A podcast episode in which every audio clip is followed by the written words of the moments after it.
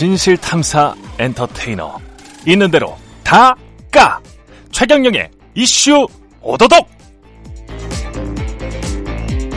네, 안녕하십니까. 진실탐사 엔터테이너 최경영입니다. 최경영의 이슈 오도독 시작하겠습니다. 오늘은 보시다시피 언론개혁 시리즈 이야기겠죠? 예, 나오신 분들 난 익으신 분들입니다.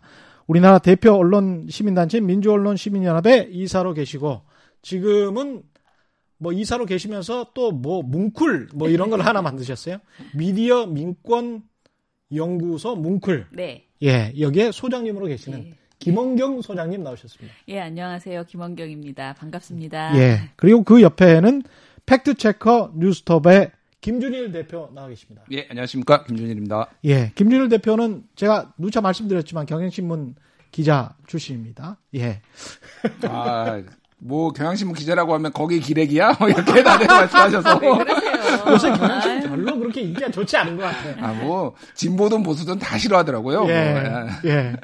오십 년대, 육십 년대만 해도 경향신문이 사실은 정말 대단한 위세 였었잖아요. 그때 이승만 정권이 이승만 대통령이 폐간시켰어요. 그때 유명한 맞아요. 사건, 여적 네. 사건이라고 굉장히 네. 유명한 사건이 있어요. 그래서 대표적인 네. 정론지로서 경향신문이 자리매김을 음. 할 때가 있었습니다. 음. 그렇죠? 저도 뭐 떠난 지 좀 오래돼서 가급적 옛날 그, 그때는 아니었잖아. 옛날 직장에 대해서는 언급 안 하려고 하는데 뭐 예. 호불호가 있고 또 비판할 부분도 있고 칭찬할 예. 부분도 있고 그런 것 같아요. 예. 예, 그렇습니다. 저도 잠깐 제 옛날 직장에 대해서 옛날 직장 이런년 예, 이런년 옛날이라고 하기 좀 그런데 예. 제가 이제 지금도 이사로 계시잖아요. 네, 예. 몸이 너무 안 좋고 음. 제가 약간 그 뭐라 그럴까요? 아무튼 지쳐 있었어요. 음. 그래서 어, 대표를, 공동대표를 맡고 있었는데, 어, 그걸 이 년을 계속 하는 게 제가 무리일 것 같아서, 예. 어, 이제 세 달 만에, 대표 맡은 지 세 달 만에 제가 사임을 했어요. 그래서 예. 너무너무 죄송하고, 민원연에 항상 죄송한 마음으로 제가, 어, 이사로는 이름을 걸고 있으니까 항상, 음. 어, 이제 열심히 언론개혁 운동 하는 데 있어서 도움이 되도록 그렇게 하려고 하고요. 미디어인권연구소를 한 이유는 사실은 제가 다른 문제보다 언론 문제 중에서 언론이 인권 침해하는 게 너무 많아요. 언론이 그리고, 인권 침해하는 것? 네. 네. 그리고 언론만 잘하면 정말 우리나라 인권의식이 훨씬 높아질 텐데 너무 안타깝다. 음. 이런 생각이 있어서 딱 그 주제로만 제가 이렇게 사부작 사부작 일해보려고 어, 미디어 인권연구소. 그것도 좋은 것 같습니다. 진짜. 네, 뭉클이라는 예. 것을 만들어서 혼자 열심히 지금 준비하고 있습니다. 사실 언론이 우리 사회에 끼친 해악 뭐 정파적인 이런 문제들보다도 과거에 그 쓰레기 만두 사건 같은 거 있잖아요. 음. 그렇죠. 그래서 만두 하시는 분들 다 그때 네. 굉장히 많이 망하시고 음. 그런 거 같은 경우도 거의 모든 언론이 다 그렇게 보도를 했었잖아요. 예, 예. 이천오 년이었던 걸로 기억을 하네요. 그 예. 경찰청에서 뭐 특수수사과에서 보도자료를 냈던 걸로. 그렇죠. 저도 기사를 썼던 걸로 기억해요. 그래서 만두소 보도자료가 나오니까 쓴 거지. 만두소를 원래 다 그렇게 만드는데 예. 그거를 그런 식으로 써서 모든 업체가 아주 비위생적으로 음. 만두를 만드는 것처럼 보도를 그렇죠. 해서 자영업자들이 몰락하는 계기가 됐죠. 근데 이제 언론이라는 것이 기본적으로 누군가를 비리를 비판하고 뭐 음. 폭로하고 부조리를 얘기하다 보니까 인권 침해가 없을 수 없어요. 그런데 네. 최대한 이제 공익을 목적으로 해서 음. 개인의 어떤 어, 문제들을 우리가 고발하는 거잖아요. 그런데 그렇죠. 그런 과정에서 좀 더 정확하게 해야 되는데 그게 안 되고 음. 또 이제 전반적으로 미디어가 인권에 대해서 너무 함부로 다루고 있는 문제 이런 것들을 좀 지적해 보고 싶습니다. 네. 예. 열심히 해주시기 바라고요. 예. 한 달에 한 번씩 이렇게 음. 우리가 같이 한번 쭉 하는 것도 좋을 것 같아요. 그 인권을 위해서도 그렇고 언론을 위해서도 그렇고. 예. 어, 그렇게 한 달에 한 번씩 씹을 게 있나요? 언론이. 아이고, 맞죠. 굉장히, 굉장히 많은 걸요. 오늘도 지금 정신 없는데 네. 굉장히 많은 주제가 있어서 일단 네. 추미애 장관, 법무부 장관 아들의 의혹과 언론이라는 주제로 이야기를 해볼 텐데. 이게 어떻게 된 사건인지 일단 사건의 개요. 이게 뭐가 팩트가 있습니까? 일단은 뭐 어, 휴가를 예. 어, 카투사였죠 자이, 이 사람이. 카투사였죠. 카투사였는데 당시에 카투사일 때 추미애 장관은 국회의원이었고. 국회의원이었고. 예. 야당의 국회의원? 야당 국회의원이었죠. 예. 그리고 이제 뭐 이후에 민주당 대표 시절에 또 뭐 청탁 전화를 했는가. 그러니까 예. 크게 보면은 그거예요. 하나는. 어, 휴가를 연장을 했다. 그러니까 부대 복귀를 안 하고 자의적으로 본인이 휴가를 연장을 했는데 거기에 추미애 의원의 어떤 뭐 입김 이런 것이 들어갔느네 안 들어갔네 요게 음. 뭐 하나가 있는 거고 예. 그 이후에 이제 뭐 어, 언론 보도나 이제 국민의힘 야당 측에서 의혹 제기를 하는 거는 청탁 전화를 여러 여러 개를 했다. 예. 하나는 뭐 이를테면은 어, 자대 배치를 어디다 할 것인지 여부를 청탁 전화를 했다라는 게 이제 어제 오늘자 네, 아, 조간 신문에 굉장히 많이 나왔고요. 예. 그리고 뭐 조선일보 같은 경우 오늘자로 그 딸 딸에 대한 유학 비자를 빨리 내달라고 뭐 외교부에 전화를 했다. 뭐 이런 것도 있었고 그리고 아들 통역병. 문제 넘어서 이제 딸, 딸 문제도 이제 조선일보가 오늘 썼어요. 예. 이제 오늘자를 썼고 그리고 뭐 이제 평창올림픽 통역병 관련해서 음. 아들을 통역병으로 뽑아달라라고 해서 뭐 그거에 대해서도 청탁이 있었네 없었네 뭐 이런 의혹들이 있어서 전반적으로 어 그러니까 아들 자식에 대해서 뭐 이렇게 뭐 부당한 압력 내지는 어쨌든 음. 청탁이 있었네 없었네가 지금 전체적인 뭐 관건 의혹 뭐 이 이 정도가 되는 것 같습니다. 그러니까 추미애 장관 측에서는 나는 내가 시키지 않았다, 음. 나는 전화하지 않았다, 뭐 이런 입장인가요? 일단은 처음에는 예. 뭐 그런 부분에 있어요. 아예 전화를 안 했다라고 했다가 음. 뭐 그러니까 음. 아예 그런 일이 없었다라고 하다가. 음. 어, 보좌관이 전화를 한 것이 이제 뭐 알려졌죠. 그러니까 예. 사실이 확인이 된 다음에는 보좌관이 전화를 한 거는 맞는데 내가 지시하거나 그런 건 아니다. 뭐 예. 이런 식으로 이제 해명이 돼서 그게 이제 수긍이 가네 안 가네 또 이제 뭐 이런 논란들이 좀 있었고요. 음. 그러니까 지금 이거는 조금 우리가 실체적으로 뭔가를 다 짚기에는 조금 아직 너무 진행 중인 상황이고 첫 번째는 예. 하루에 하루가 다르게 하루에 뭐가 의혹이 나오고 있고 그래서 저는 이 기사는 좀 이렇게 봤어요. 이 기사들을 쭉 보면서. 이제 오늘 뭐 그 변호인 측 추미애 장관 아들 변호인 측 입장문에 또 두 개를 냈더라고요. 뭐 카투사 자대 배치 방식에 대해서 이렇게 된다. 그리고 뭐 예를 들면은 뭐 어 뭐 휴가 규정은 어떻게 돼 있다. 뭐 예. 이런 것들을 이제 냈는데 음 조금 그러니까 이게 약간 정치적인 사안이 좀 돼, 돼버린 것 같아요. 저는 음. 제가 이제 아쉽게 생각하는 부분들은 이런 거죠. 이게 전형적으로 이런 거니까 이게 이제 야당 측에서 문제 제기를 합니다. 그러니까 어디에서 제보를 받았다. 예. 군부대로부터 확인을 했더니 당시에 청탁 전화가 있었다라는 거를 우리가 확인을 했다라고 국회에서나 이렇게 의혹 제기를 하고 이거에 대해서 이제 언론들이 많이 이제, 저, 이제 보도를 하는 거죠. 사실은. 예. 그러니까 가장 어떻게 보면 언론들은 안전한 방식이에요. 왜냐하면 야당 정치인이 주장을 했다라는 음. 거를 그대로 전하면 되는 거니까 사실은 뭐 거기에 대해서 이제 또 반응이 나오고 뭐 추미애 장관 측 반응이 나오면 이제 그런 사실 없다라고 이제 말미에 붙이는 방식인데 이게 사실은 현재 뭐 꼭 그 국민의힘뿐만이 아니라 정치권이 항상 이래왔거든요. 상대방을 음. 공격을 할 때 야당 측이 특히 여당을 공격할 때 이거는 민주당이 야당일 때도 마찬가지입니다. 이런 음. 식으로 해와서 언론이 거기에서 항상 중계 방식을 해오던 방식으로 정쟁을 좀 확대 스피커하는 방식으로 이게 이루어졌는데 예. 이거를 좀 어느 어느 순간에는 이거를 좀 지양하면서 이, 이 고리를 좀 끊어야 되지 않을까 저는 그 생각이 들어요. 그러니까 항상 음. 항상 이 부분에 있어서는 스피커 역할만 하는 거예요. 그러니까 검증을 제대로 안 하는 거죠. 그러니까. 앰플리파이어 그러니까, 역할을 하는 거죠. 계속 확대 재생산만 하는 거고. 예, 예. 그러니까 검증은 안 한다는 거지. 그러니까, 그러니까 사실 뭐, 검증은. 그러니까 예. 저는 이거는 뭐 명확합니다. 왜 지금 민주당이 음. 여당일 때 이 얘기를 하느냐. 저는 뭐 야당일 때는 여당일 때는 항상 이 얘기를 해왔어요. 그러니까 음. 요 민주당 편 드는 거냐 이런 게 아니라 그런 거예요. 그러니까 항상.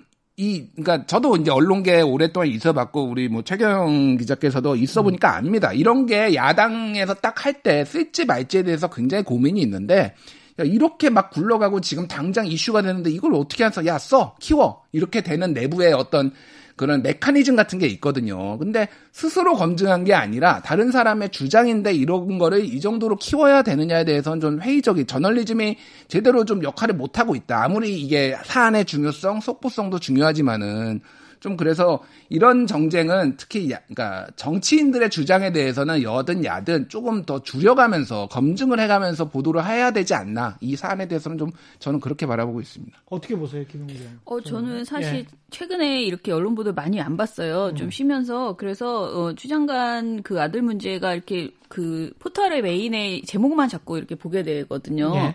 그런데 오늘 안 그래도 이 방송에서 이거를 여쭤보신다고 하셔가지고 제가 아침에 새벽에 쭉 보면서 깜짝 놀랐어요. 와, 이게 거의 제이의 조 전 장관 사태처럼 아. 보도량이 어마어마하고 의혹이 그냥 그때그때 진짜 의혹을 제기하면 바로바로 굉장히 크게 이게 보도가 나오고 있구나라고 생각이 들었고요. 이게 국민의힘에서 뭐 이전에도 늘 그랬잖아요. 이제 어, 의, 의원이 몇 가지 근거를 가지고 폭로를 하기 시작하면 그 폭로를 너무나 어, 검증 없이, 그러니까 저 사람이 말했어라는 것만 팩트예요. 그러니까 어. 김도읍 의원이나 누가 말, 말했어, 이런 폭로를 했어, 그러니 나는 그걸 다 그대로 전해도 돼라고 하는 언론의 태도가 있어요. 그런데 어, 폭로한 사람이 그렇게 말한 건 사실이지만 그 폭로의 내용이 사실인가에 대해서 조금 더 언론이 검, 검증이 뭐 불가능하면 최소한 제대, 제대로 된 질문이라도 해야 되는 이, 이 문제 제기가 적절한 문제 제기인가 자체가 좀, 어, 문제가 되는 것들도 있거든요. 그러니까 그런 것들에 대해서 예를 들어 휴가를 많이 썼다? 그러면 좀 더 정확하게 휴가를 많이 썼다는 게 어떤 것이 문제인가? 그런 걸 하는 게 아니고 그냥 그 애초에 문제제기 했던 그 국민의힘 의원의 말을 그 가치관을 그대로 흡수해가지고 그렇게만 기사를 쓰고 있는 건 아닌가. 이런 점. 자대가 동두천입니까? 이 친구가?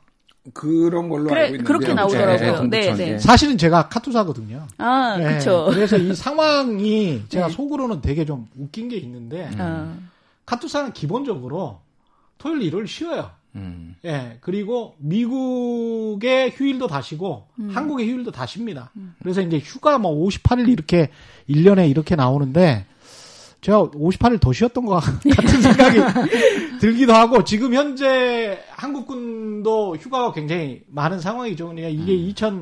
이천십육 년, 십칠 년 이랬던 것 같은데 음.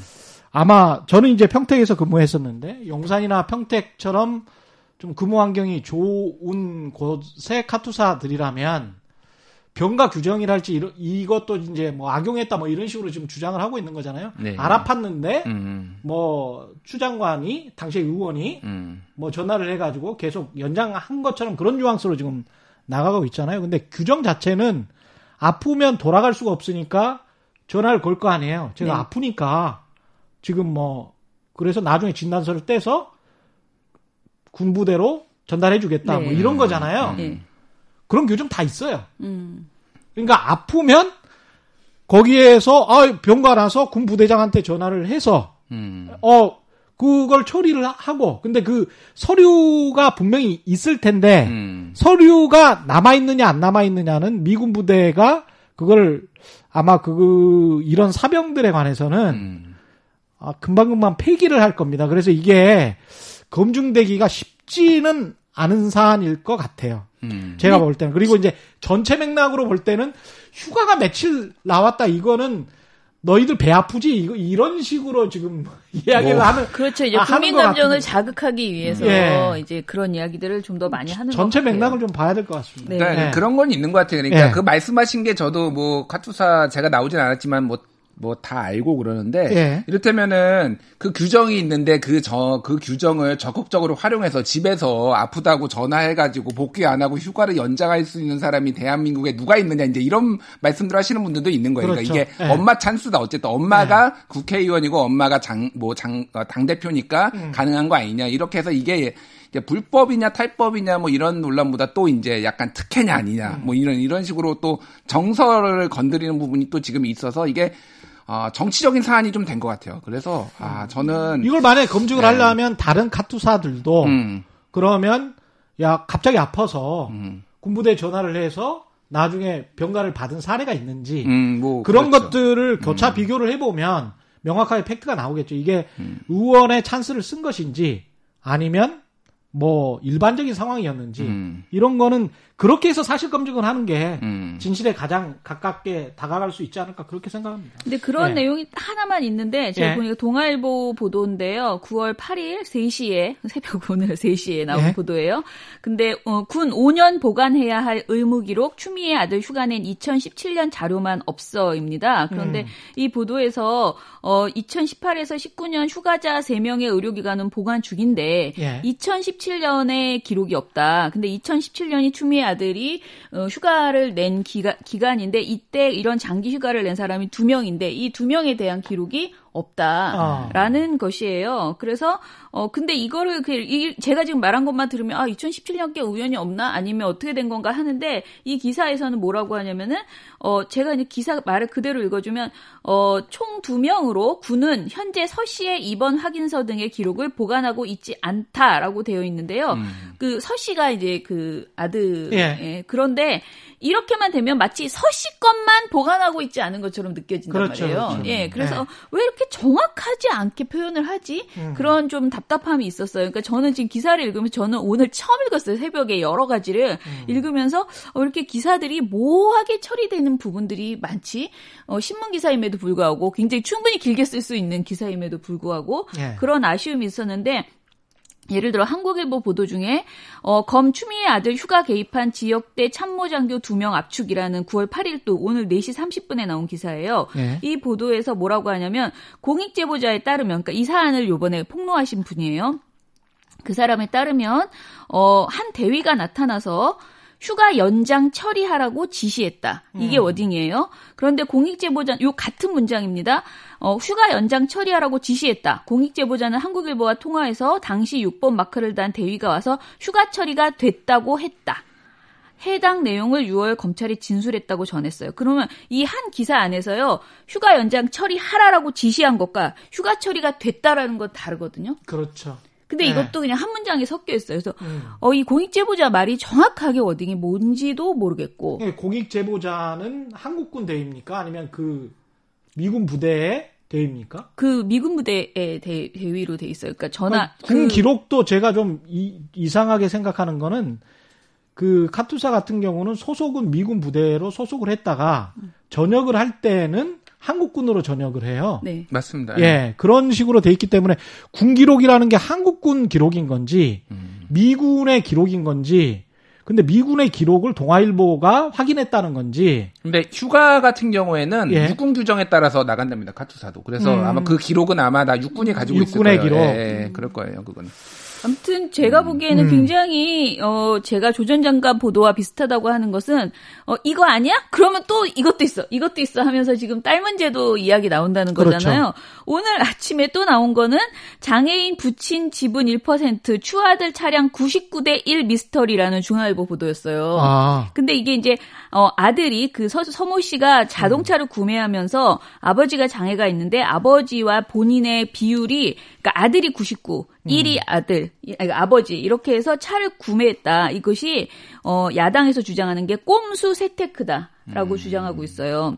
음. 이걸 쭉 보도를 하는데 네. 이것도 제목은 구십구 대 일 미스터리 그래서 엄청난 미스터리인 것 같잖아요. 네. 근데 이 추장관 측에서 서면 답변을 했던 게 있더라고요. 그러니까 그런데 그때 당시 보면 아들이 배우자를 병원에 모시고 있는 등의 용도로 사용하고 있는 가족 공용 차량이다. 그러니까 아들이 그 추장관의 남편분을 모시기 위해서 가족 공용 차량으로 구매한 거고 그리고 그 남편분은 차가 폐차됐대요. 그래서 공동 명의로 아들과 아버지 공동 명의로 했다. 어 그리고 가족 공동 명의 한 대에 한해서 우대되는 요건을 적법하게 갖춘 것이다라고 주장했어요. 그러면 이게 적법하게 갖춘 건지 아닌지를 정확하게 취재해서 보도를 하면 돼요. 근데 이 제목은 구십구 대 일 미스터리. 이렇게 해서 굉장히 뭔가 어마어마한 비리 또는 뭐 특혜가 있었던 것처럼 이렇게 보도되고 있거든요. 그래서 전체적으로 기사가 어, 그 제목은 굉장히 장황하고 엄청난 걱정이 되는 내용인데 내용을 보면 별것이 없는 그런 보도들이 많다 싶습니다. 이게 법도 그렇고 언론도 그렇고 공정성이나 균형성이라는 측면에서 볼 때 구십구 대 일 말했습니다마는 음. 어떤 인사의 아들이나 딸의 논란이 나오면 그거는 구십구로 보도하고 어떤 공직자 본인의 어떤 뭐가 나오면 그거는 일로 보도하는 경향성이 또 보이거든요.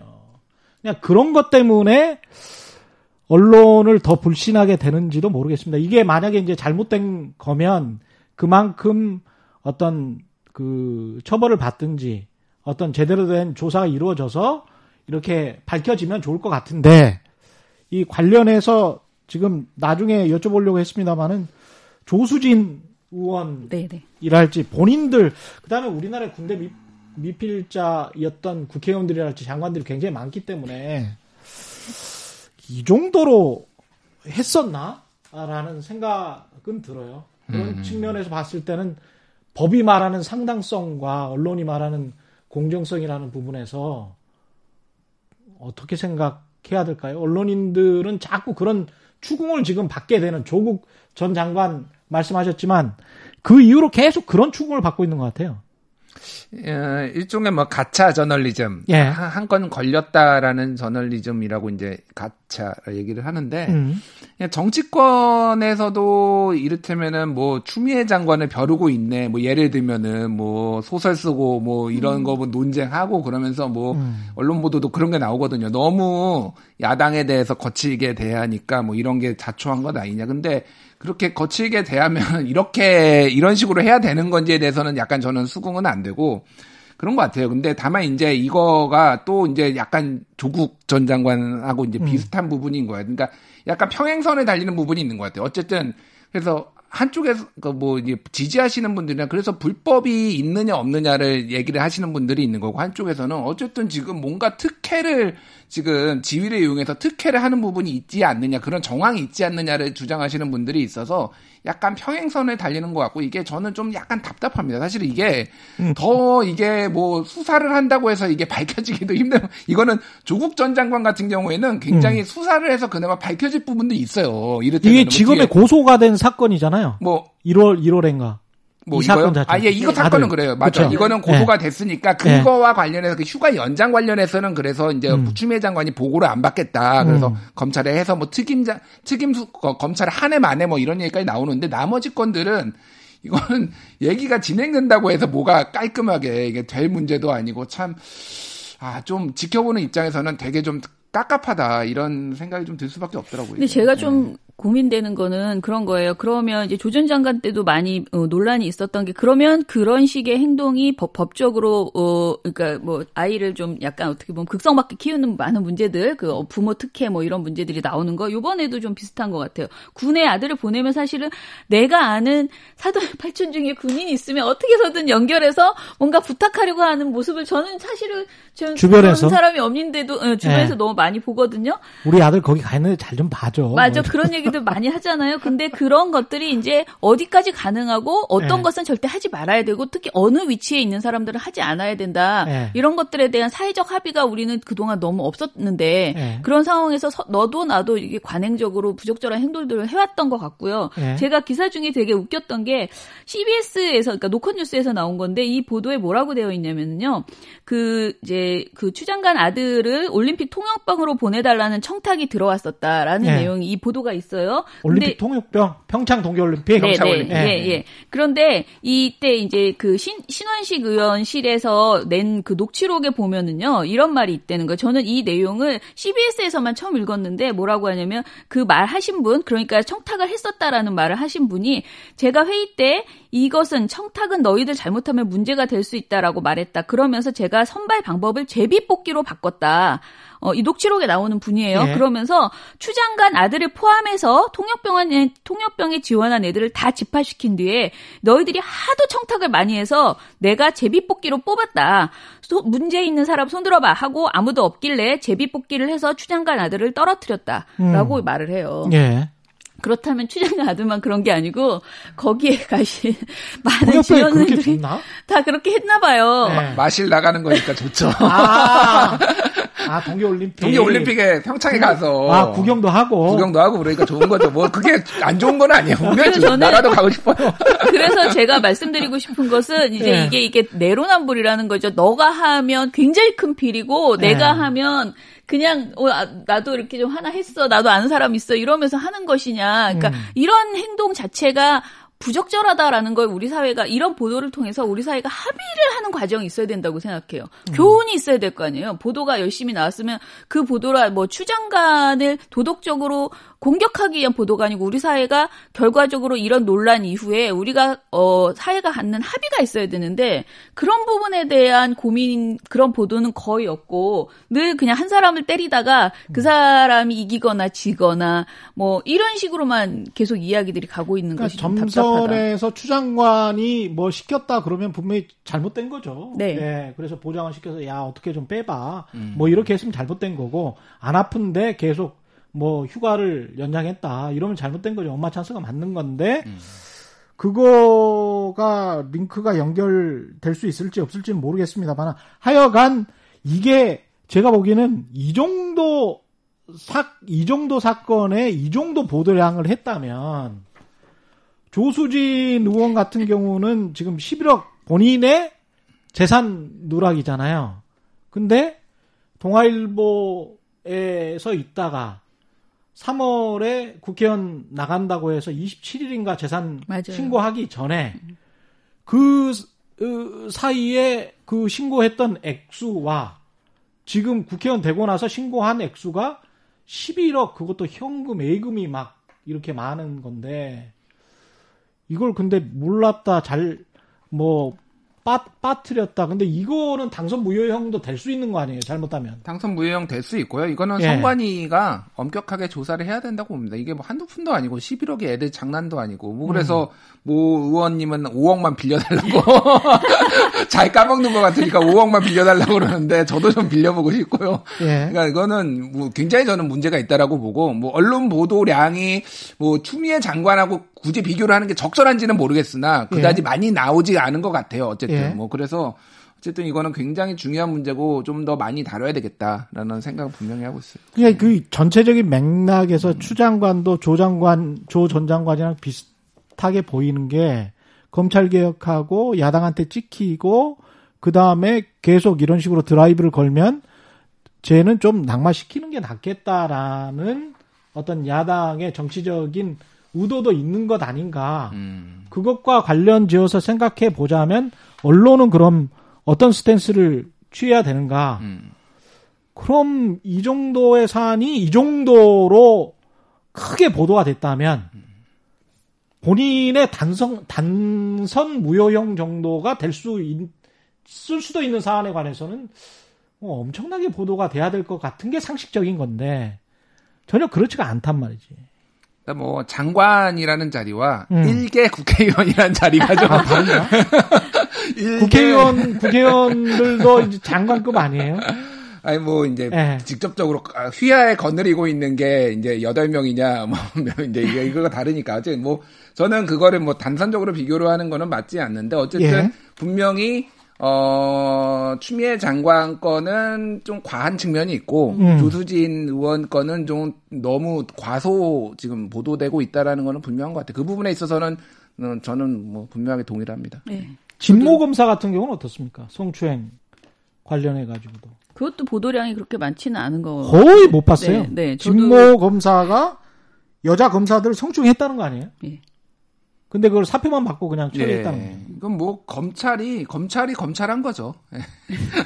뭐 진짜 하루 이틀도 아니고 이 검찰 내부에 뭐 성추행 사건이 지금 뭐 몇 건입니까 지금. 그래서 이거는 아. 약간 그 뭐 예. 이게 뭐 누구 뭐 윤석열이네 이성윤이네 이런 문제가 아닌 거 같아요. 다 똑같아요 제가 보기에는. 이 검찰이나 저 검찰이나 다 다 다 음. 뜯어 고쳐야 됩니다. 이거는 진짜로 자기 식구 감싸기는 뭐 음. 이거는 그러니까 검찰 개혁에 초점이 사실은 여기에 맞춰줘야 되지 않나 저는 그 생각을 해요. 그러니까 진짜로 진정으로 스스로 징계를 내리고 이런 자정 능력이 전혀 없기 때문에 항상 이래왔지 않습니까? 항상 언론 보도도 적고 이거는 게다가 그래서 예, 좀 강하게 이것도 많이 좀 문제 제기를 해야 되지 않나 그렇게 생각을 합니다. 근데 이렇게 보도를 음. 하지 않는 것들이 경향성을 아주 뚜렷하게 보여버리면 언론이 확실히 어느 쪽을 편들고 있는 것 같다라는 게 역사적으로 각인이 돼버리잖아요. 케이비에스나 엠비씨 같은 경우는 보도를 해요, 사실. 음. 모든 사안을 다 보도를 하거든요. 추장관. 보도를 사... 하죠. 예. 예, 아홉 시 뉴스에서 다 보도를 합니다. 음. 근데 이제 그것과 제가 이제 누차 말씀드린 거는 조중동이라고 대표되는 그 보수 신문들의 경향성은 어떤 사안은 보도를 안 해버리고 음. 어떤 사안은 너무 계속 집중적으로 크게 보도를 계속 수십 일 동안 하는 거거든요. 그렇죠. 음. 이거는 정치적인 플레이어들이 하는 일이지 이게 언론이 왜냐하면 언론이 스스로 자기 성찰이 할지 아 이거 너무 많이 보도하는 거 아니야? 우리가 어떤 다른 속, 속마음으로 음. 예?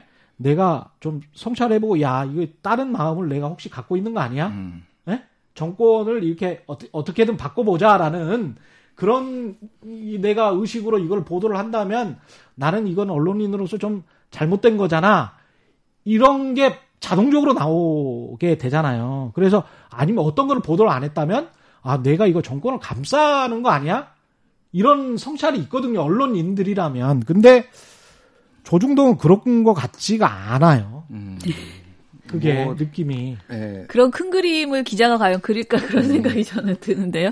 기자는 그냥 어떻게 보면 이렇게 이거 이거 이거 취재해 그러면 취재하는 것 아닌가. 지금의 기자 기사를 보면 그럴까? 그런 생각이 저는 좀 들어요. 그러니까 예, 내가 보도국에서, 보도하지 않은 것에 예. 대한 고민까지는 아예 안 하고 예. 지시 내린 것을 빨리빨리. 보도국에서 토론이라도 해야 되는데 케이비에스 같은 말이에요. 경우는 야 이거 보도 안 하면 이거 왜 보도 안 해요? 음. 라고 바로 문제 제기가 나오거든요. 음.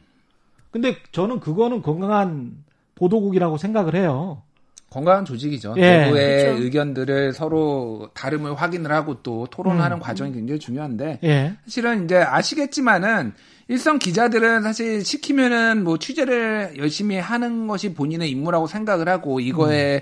어떤 보도의 크기를 뭐 일면으로 보낼지 뭐 크게 키울지 말지는 안에 데스크들이 결정을 그렇죠. 하는 건데 네. 데스크들은 뭐 최소 이십 년에서 삼십 년 정도의 그리고 회사의 어떤 지침과 방침에 대해서 가장 잘 적응한 분들이 거기에, 거기에 계시기 때문에 일단 혼연일체가 돼서 움직이는 경향이 있어요. 예. 음. 그러니까 뭐 그거를 제가 좋다고 옹호하는 게 아니라 예. 그러니까 너무 오랫동안 한 이십 년 넘게 보다 보니까 그냥 예. 당연스러 당연하다. 조중동이 조중동하고 있다. 뭐 이런 이런 생각이 드는 거죠, 그러니까. 예. 검찰이 검찰하고 있다. 조중동이 조중동하고 있다. 아니 신문사 출신이라 훨씬 더 이해를 잘하는 것 같아요. 저는 방송사만 계속 이, 있다가 뉴스타파에 한 육 년 있어서 거기도 네. 똑같은 구조였기 때문에 음. 이게 좀 이해가 잘 안 되는 거죠. 음. 그래, 그, 최근에 이제 보도 나왔던 뭐 이진동 티비조선 음. 부장이 방정호 사장한테 당신이 그럴 군번이야. 나한테 음. 뭐 술을 음. 그렇게 한 손으로 따를 군번이냐라고. 어, 정확하게는 한쪽으로 네? 어깨를 짚고 어깨를 이렇게 짚고. 따르니까 네가 나한테 그럴 군번이야 했다가 이제 눈 밖에 나서. 뭐. 예, 그러, 그랬다는 보도가 나오잖아요. 예. 근데 그거는 그, 저 이진동 부장이 잘 지적을 한 거지. 아, 그렇죠. 뭐, 예. 그런데. 언론사고랑 아, 그렇게 되면 안 되지. 용감했다. 용감했다. 좀 용감했고, 과도하게 용감했나? 과도해, 과도하게 용감했다. 아, 예. 아, 그러니까 뭐, 저는 그 기자 정신 이런 거를 매우 존, 존경하고, 이진동 기자는 특히 아, 아시는 분은 아시겠지만은, 티비조선에서 최순실 게이트를 제일 먼저 한 기자예요. 아, 조선일보 기자라고. 네. 탐사보도 기자로 유명했죠. 원래 한국일보 네. 있다가 조선일보 음. 이제 법조 쪽에서 있다가 가고 유명한 기자인데, 어쨌든, 뭐, 이제, 뭐, 좋은 말은 아니지만 기자의 곤조가 있는 분이시니까. 아니, 내가, 내가 지금 얼마를 했는데 지금 너한테 내가 이런 거를 당해야 돼? 그랬다가 눈밖에 난 게 아닌가. 이 곤조와 기계는 좀 구별해야 되겠지만, 그 정도 성격이라도 좀 있어야 되는데, 너무 말을 잘 들, 들으면 안 되죠. 기자들이 또 너무 말을 잘 들으면 안 돼요. 이 조국 전 장관과 관련된 오보도 좀 짚어봐야 될 것 같은데 음. 시간이 빨리 지나니까 빨리 짚어보죠. 이거는 네네. 명백하게 조선일보가 잘못한 거잖아요. 그렇죠. 잘못한 거죠. 음, 그러니까 고, 그거를 우리가 좀 명확하게 그러니까 오보에도 종류가 굉장히 많잖아요. 예. 이를테면은 언론이라고 하는 거는 데드라인, 그러니까 마감 시간이 있으니까. 어떻게 하다 보면은 이제 부정확한 정보를 가지고 마감 시간에 맞춰서 보도를 하는 경우가 있어요. 예. 근데 이제 마감 시간에 제한에 안 받는 보도들도 있거든요. 음. 왜냐면은 아무데도 다른 데 취재를 안 하고 우리만 취재를 하고 있어. 그러면 이거 같은 경우에는 물론 다른 데서 어디선가 또 취재, 보도를 할 가능성이 없지는 않지만은 일반적으로 이러면은 충실하게 사실관계 확인을 하고 이제 보도를 할 수가 있는 건데 이 조선일보의 조민 씨 보도 같은 경우에는 악의적이라고 보고 굉장히 안 좋다라고 하는 게 음. 이를테면은 뭐 시간에 쫓겨서 이를테면 부정확한 정보를 한 게 아니라 충분히 사실관계를 다 확인할 수 있는 방법과 시간적 여유가 있었음에도 그거를 아무것도 안 하고 어. 자기들 마음대로 냈다라는 거고 모르시는 뭐 다 아시겠지만 혹시 모르시는 분을 위해서 말씀을 드리면은 조선일보가 지난 며칠이었죠? 일주일 네. 전쯤에 네. 조민 씨, 그 조국 전 장관의 딸 조민 씨가 연세대, 그러니까 신촌 세브란스 병원 피부과 그 교수, 과장한테 찾아가가지고 나 여기서 인턴을 하고 싶다. 해달라라고 했다라는 거를 보도를 했는데 그 기사 자체가 다 전원으로만 본인이 직접 확인한 게 아니라 누가 이렇게 했다 카더라 카더라 카더라로만 했다가 초판 이제 신문은 여러 판을 찍거든요. 가판을 찍었는데 가판에만 들어가고 그게 이십 판부터는 이 판부터는 빠진 이런 상황이거든요. 근데 말씀드렸듯이 그거는 충분히 확인할 수가 있어요. 조민 씨한테도 확인을 안 하고 심지어는 그 세브란스 병원 교수한테도 확인을 당사자한테도 제대로 확인을 안 했다라는 거 아니에요 지금. 음. 근데 이제 아무한테도 네. 확인해봤자 안 했다고 했을 테니까 안 물어보려고 작정한 거 아닌가 저는 그런 생각이 들었는데 이게 지금 말씀하신 것처럼 그 그럼 취재원이 있을 거 아니에요. 근데 이 이제 바로 잡습니다. 에, 정말 제일 웃기는 건 바로 잡습니다인데 여기에서 하는 말이.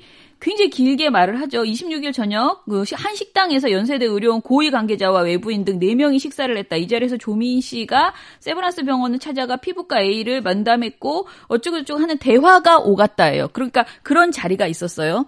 그런 자리에서 조민 씨 관련된 대화가 오갔대요. 그래서 조선일보가 확인한 건 실제로 그런 모임이 있었다는 건 확인이 됐다. 그리고 그 자리에 온 또 다른 사람도 그런 대화가 오갔다는 걸 확인했다. 그러면 이게 그 자리에서 오간 모든 대화의 내용이 보도를 할 만한 정도의 팩트일 것이냐? 전혀 아닌 거잖아요. 그러니까 팩트를 확인할 문제는 이 모임이 있었다. 그리고 그 모임에서 그런 말이 오갔다가 아니고 그 말의 팩트를 확인했어야 될 거 아니에요. 그렇죠. 그걸 하나도 안 하고 자기네들은 두 가지를 체크를 했다는 거지. 모임이 있었다. 그리고 그 자리에 있던 또 다른 사람도 비슷한 대화가 오갔다는 건 인정했다.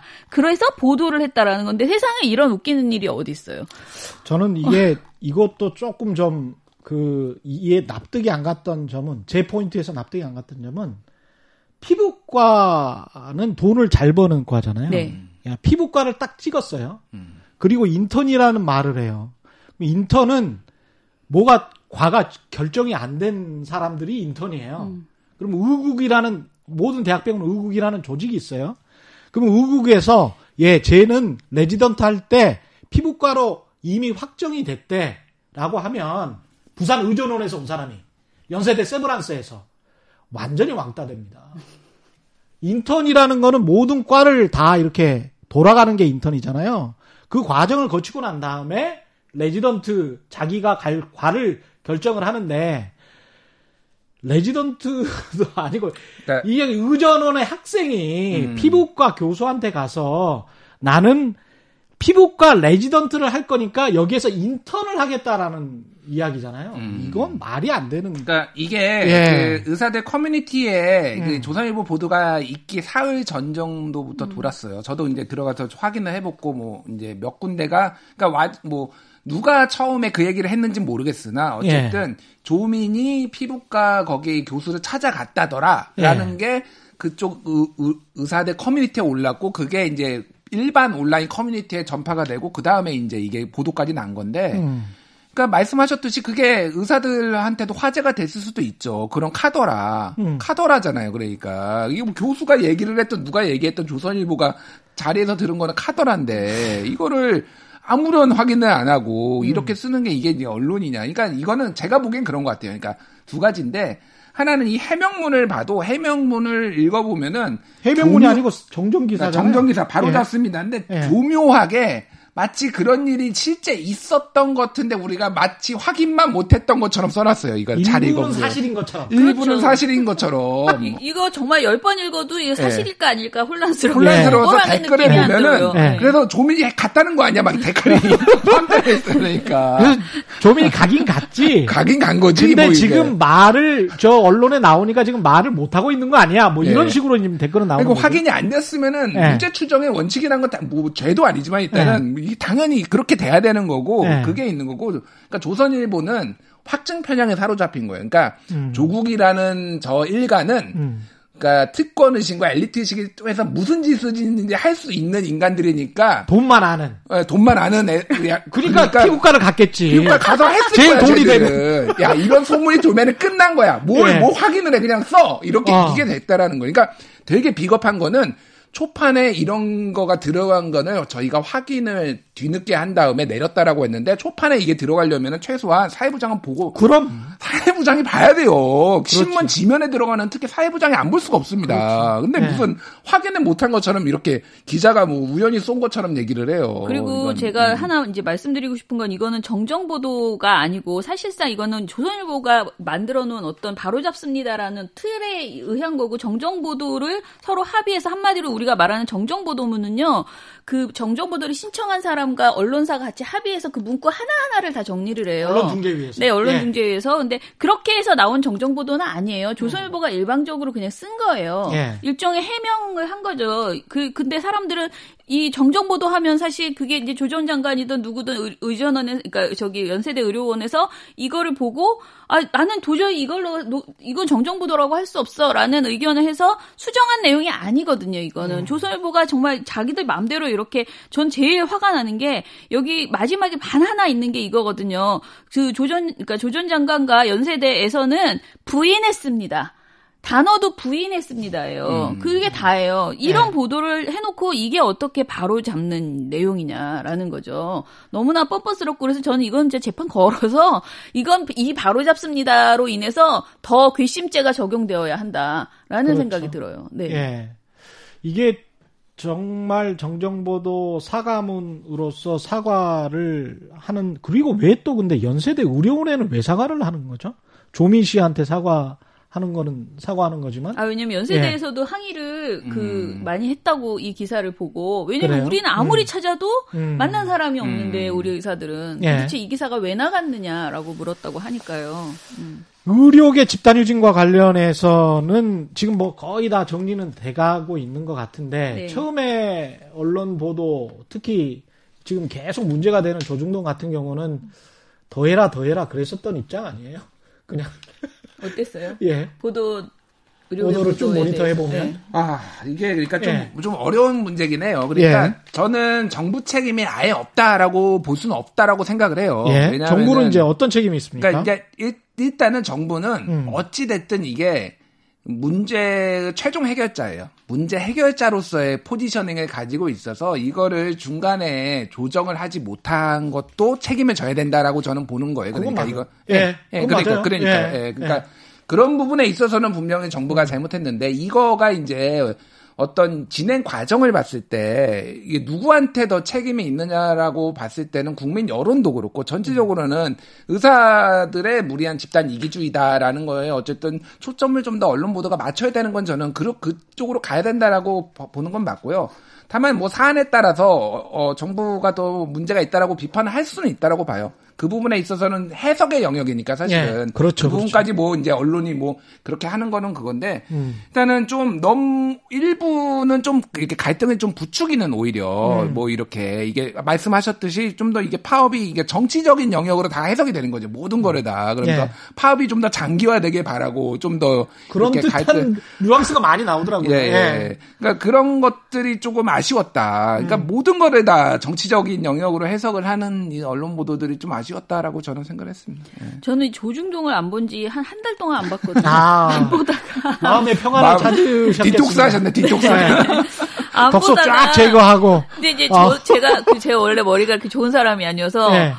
안 보니까 설마 이거를 편들었겠어 이렇게 생각을 한 거예요. 왜냐면 이건 정말 국민 지금 이 상황에서 국민의 그 생명이 생명을 담보로 하는 파업인데 아무리 조중동이라 하더라도 설마 이거를 편들었겠어 이렇게 막연하게 이제 생각하다가 네. 음. 민원연 보고서를 딱 봤는데 음. 아, 정말 어떻게 이럴 수가 있지? 그동안 그렇게 모든 파업에 대해서 적대적이고 어, 어떤 그 이제 권력 집단의 그 이기주의라고 그렇게 비판해 와놓고 네. 의사들의 이런 행동에 대해서는 전적으로 정부 책임만 거의 제가 보기에는 전적으로 정부에 대한 그 뭐 조정 실패 그리고 왜 하필이면 지금 이러느냐 왜 이렇게 의사를 몰아세우느냐 이런 식의 얘기들만 보도를 했다 그러니까 보도를 했다는 것에 있어서는 저는 다른 어떤 사안보다도 조중동이 정말 부끄러워해야 된다라고 생각을 해요. 그러니까 이게 너무 정략적으로 그 정부를 비판하고 싶은 문재인 정부를 비판하고 싶은 그 마음이 진짜 문재인 정부 들어서 내내 어떤 사안이 터지든 무조건 정부 탓이라고만 해왔잖아요. 있잖아요. 근데 아무리 그래도 이 사안은 저는 구, 많은 국민이 아무리 보수적인 사람이고 정치적으로 국민의힘을 지지하거나 조중동과 굉장히 맞다고 생각하시는 분들조차도 이건 아니다라고 저는 생각했을 거다라는 생각이 듭니다. 노동자들 파업할 때 시민들이 차가 막혀 불편을 호소하는 시민들이 많았다. 네. 뭐 이런 게 꼭 뒤에 한 줄 들어가지 않습니까? 네. 그러면 이거 같은 경우에 이제 뭐 병원에서 제대로 치료를 받지 못해 뭐 염려하는 시민들이 많았다.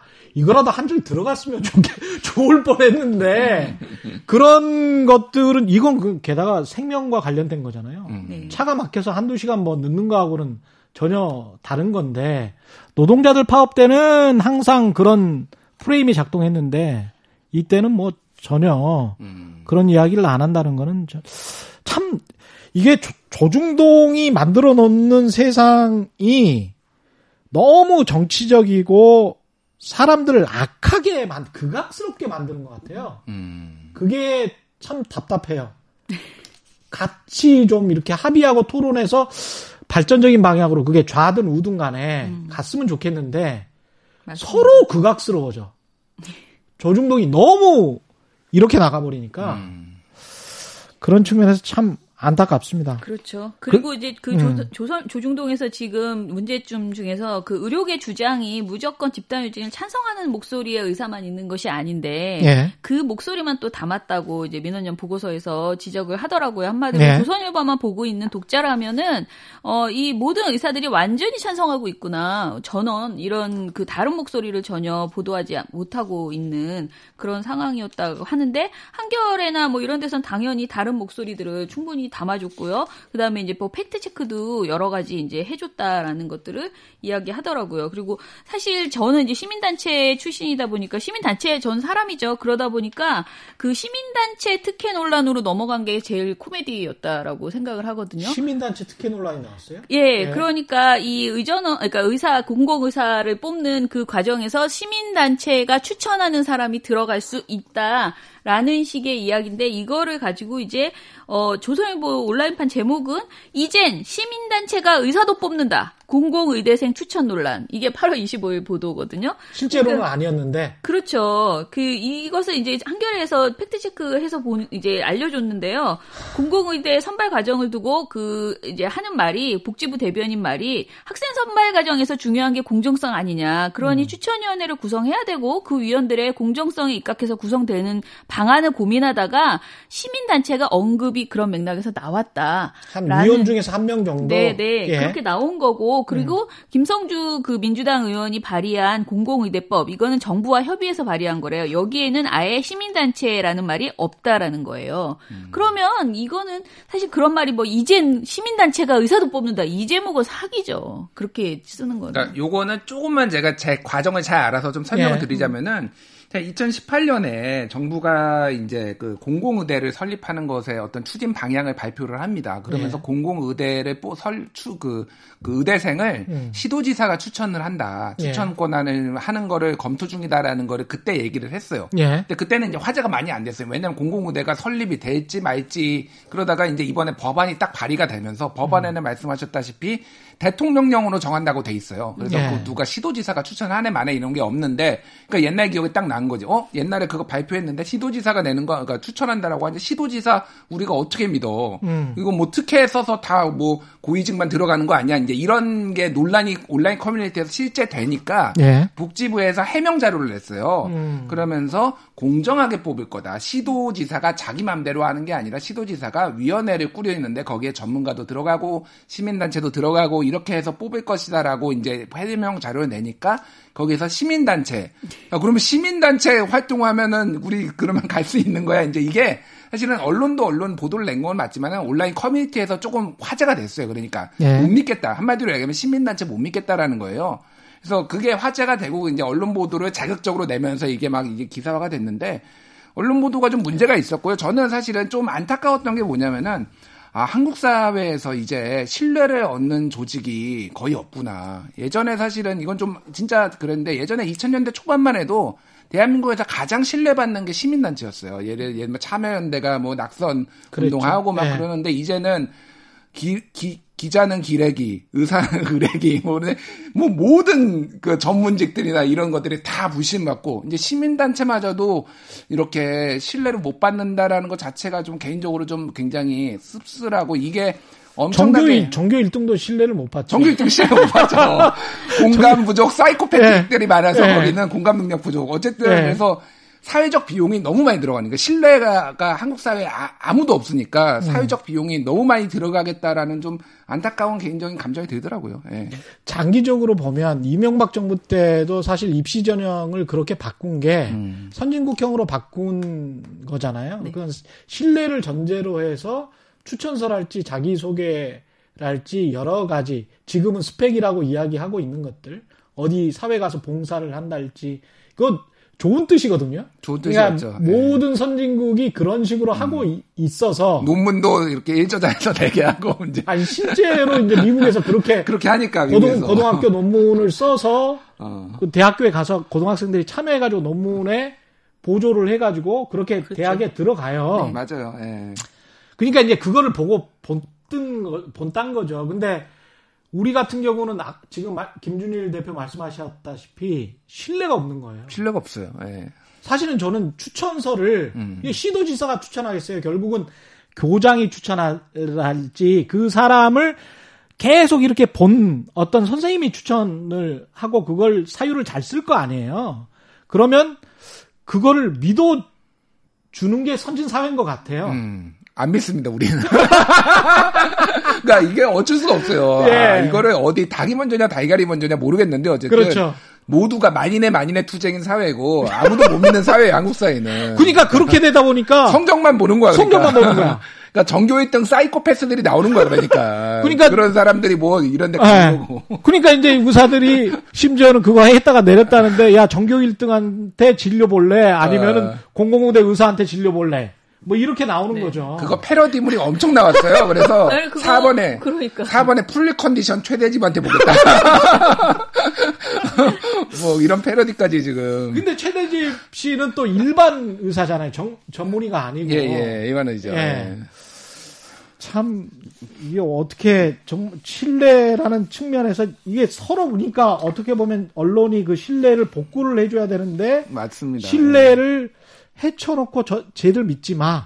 뭐 시민단체니까 좌빨이니까 빨갱이니까 뭐 이런 식으로 이제 다 쟤들은 정권 편이니까 이런 식으로 이제 몰고 음. 간다거나 네. 또 한쪽은 야 쟤들은 투기 세력이야. 뭐 이 축구 뭐 이렇게 몰고 가버리면 쟤들은 검사들 쓰레기들이야. 뭐 기레기들이야. 이런 식으로 몰고 가버리면 중간에 정말 신뢰를 받아야 될 사람들은 신뢰를 못 받는 사회가 이제 되는 거죠. 그러니까 그 네. 저는 기레기도 마찬가지인데 그게 음. 이렇게 욕하면 시원하고 그러실진 모르지만 사실은 음. 그게 우리의 민주주의를 굉장히 후퇴시키는 정말 일이거든요. 후퇴시키는 거죠. 네. 네. 걱정입니다. 네. 그런 측면에서 음. 지금 제일 신뢰를 많이 받고 있는 그 조중동에 의해서 신뢰를 많이 받고 있는 분이 에 관해서 음. 마지막으로 좀 정리를 하죠. 진중권 씨인데 이천십구 년 팔월부터 이천이십 년 팔월 말까지 올해 팔월 말까지 십삼 개월 동안 중앙 지역의 종합지 모든 뭐 오십사 개 매체에서 보도한 진중권 따옴표 관련 기사가 칠천오십사 건이랍니다. 음, 오마이뉴스 분석에 네네 그랬더라고요. 칠천오십사 건 깜짝 놀랐네. 일단 이거는 제가 예. 좀 말씀을 드려야 되는 게 음.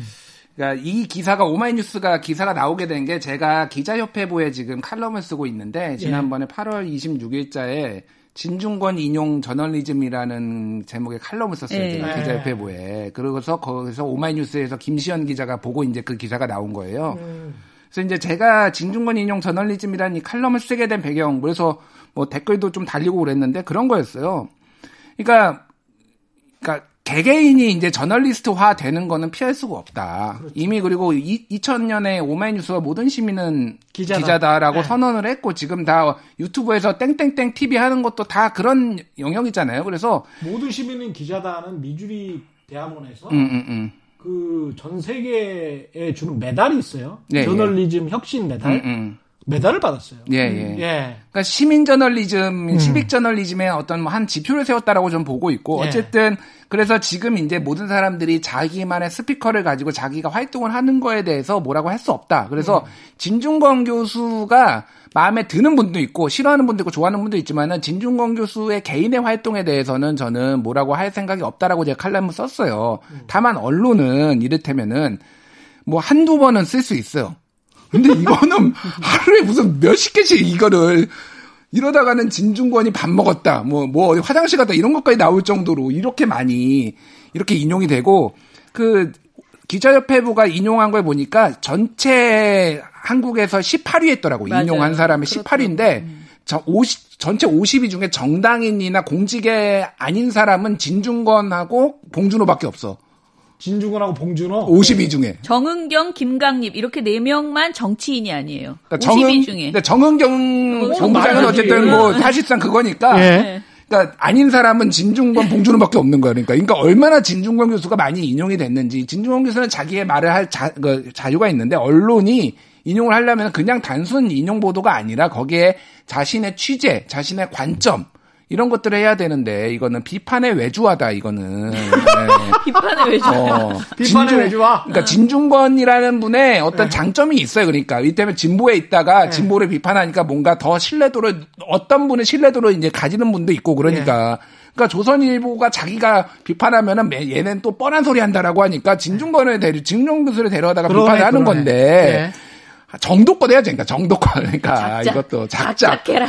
작작해야지, 그러니까, 진짜. 네. 예. 그러니까, 지금 보면, 기사를 보니까, 기자협회 보기사 보니까, 하루에 십일 점 오 건, 이낙연 추미애보다도 많다. 진중권 음. 코멘트가 이제 기사에 실리는 게. 그 다음에, 어, 조중동이 이백칠십육, 그러니까 세계일보 이백삼십육, 중앙일보 이백구 건을 인용할 동안에, 한겨레는 여덟 건, 뭐, 경향 열여섯 건, 내일신문 세 건 이렇게 인용했어요. 그런데 그 같은 기간에 조선일보는 이백칠십육 건을 인용했다는 거죠. 엄청난 무슨 뭐 통찰이나 이런 게 있었던 내용들입니까? 아니면 팩트나 뭐 이게 뭐 특종 특종감이다. 뭐. 아니 근데 그게 이제 정치 비평, 정치에 대한 코멘트 특히 그쵸? 이제 어떻게 보면 네. 이제 조국 전 장관 관련돼서 막 이렇게 얘기하는 거 이런 게 처음에. 처음에 그것 때문에 그렇죠. 더 많이 인용되기 시작했잖아요. 거기까지는 제가 약간 어느 정도는 빅마우스라고 저도 대접을 해야 된다. 이 사람 하도 그 말을 음. 많이 하니까. 근데 제가 보니까 부동산 이슈에도 진중권. 어. 최경련도 아니고 왜 진중권이. 부동산 이슈에도 이제 등장하고요. 내가 그거는 좀 이분보다 더 많이 아는데. 그러니까 말이에요.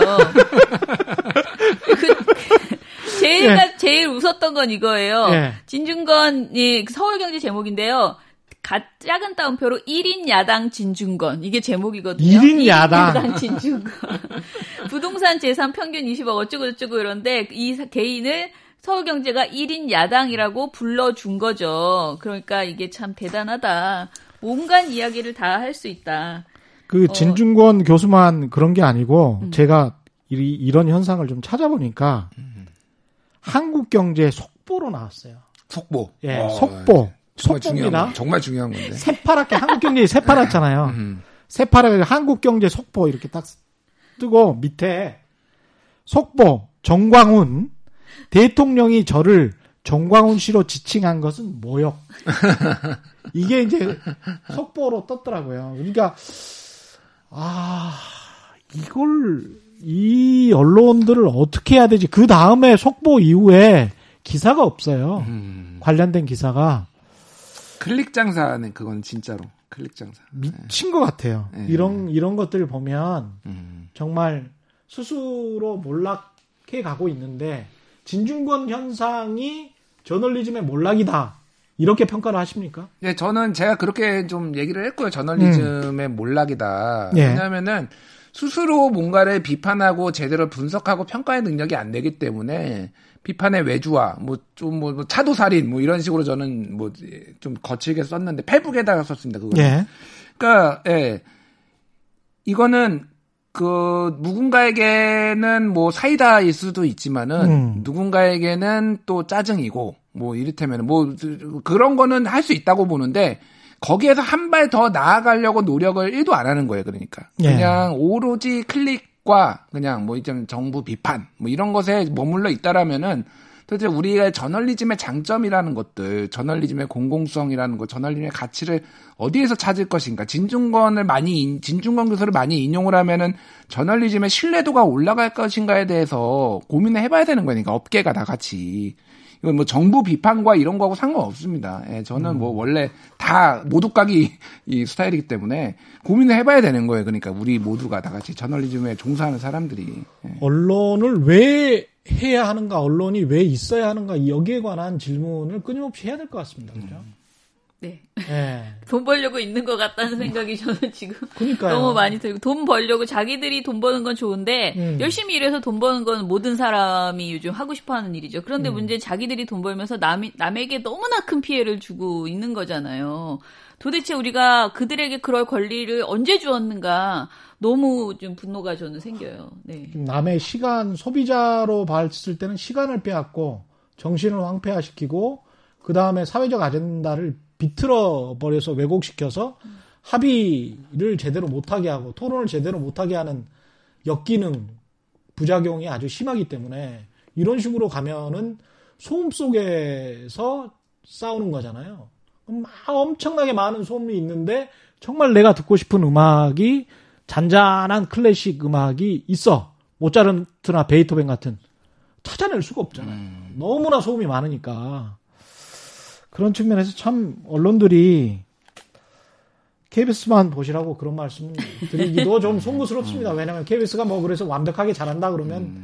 그렇게 말씀드릴 수가 있을 것 같은데. 최, 최경영 경제쇼는 듣고 시작하는 예. 걸로 하죠, 그러면. 예. 와! 최경영 이슈어도. 예. 한 달에 한 번씩 계속 나와주시고요. 예. 김언경 미디어 민권. 미디어 인권. 인권연구소. 인권연구소 뭉클은 왜 뭉클이죠? 그냥 뭉클한 소식, 제가 사실은 정말 좋은 예. 뉴스, 좋은 기사, 예. 국민들이 알아야 되는 정보 이런 것만 좀 더 많이 얘기하고 싶어요. 이제 언론 비평 그만하고 좋은 숨어있는 뉴스. 아. 예. 아, 그것도 좀 하죠. 네, 그거 발굴해서 얘기하고 예. 싶어요. 그런 것도 네. 좀 해야 될 것 같아요. 음. 그래서 뭉클한 예. 기사를 전해주고 싶다라는 의도에서 힘들어. 썼어요. 아, 정말 예 힘들어요. 미디어 인권연구소 뭉클의 김언경 소장, 그리고 팩트체크 뉴스톱. 아, 김준일 대표와 함께했습니다. 고맙습니다. 네, 감사합니다. 감사합니다. 예, 최근에 이슈 오도독 단단한 껍질에 쌓여있는 궁금한 이슈를 들고 다음 시간에 돌아오겠습니다. 고맙습니다.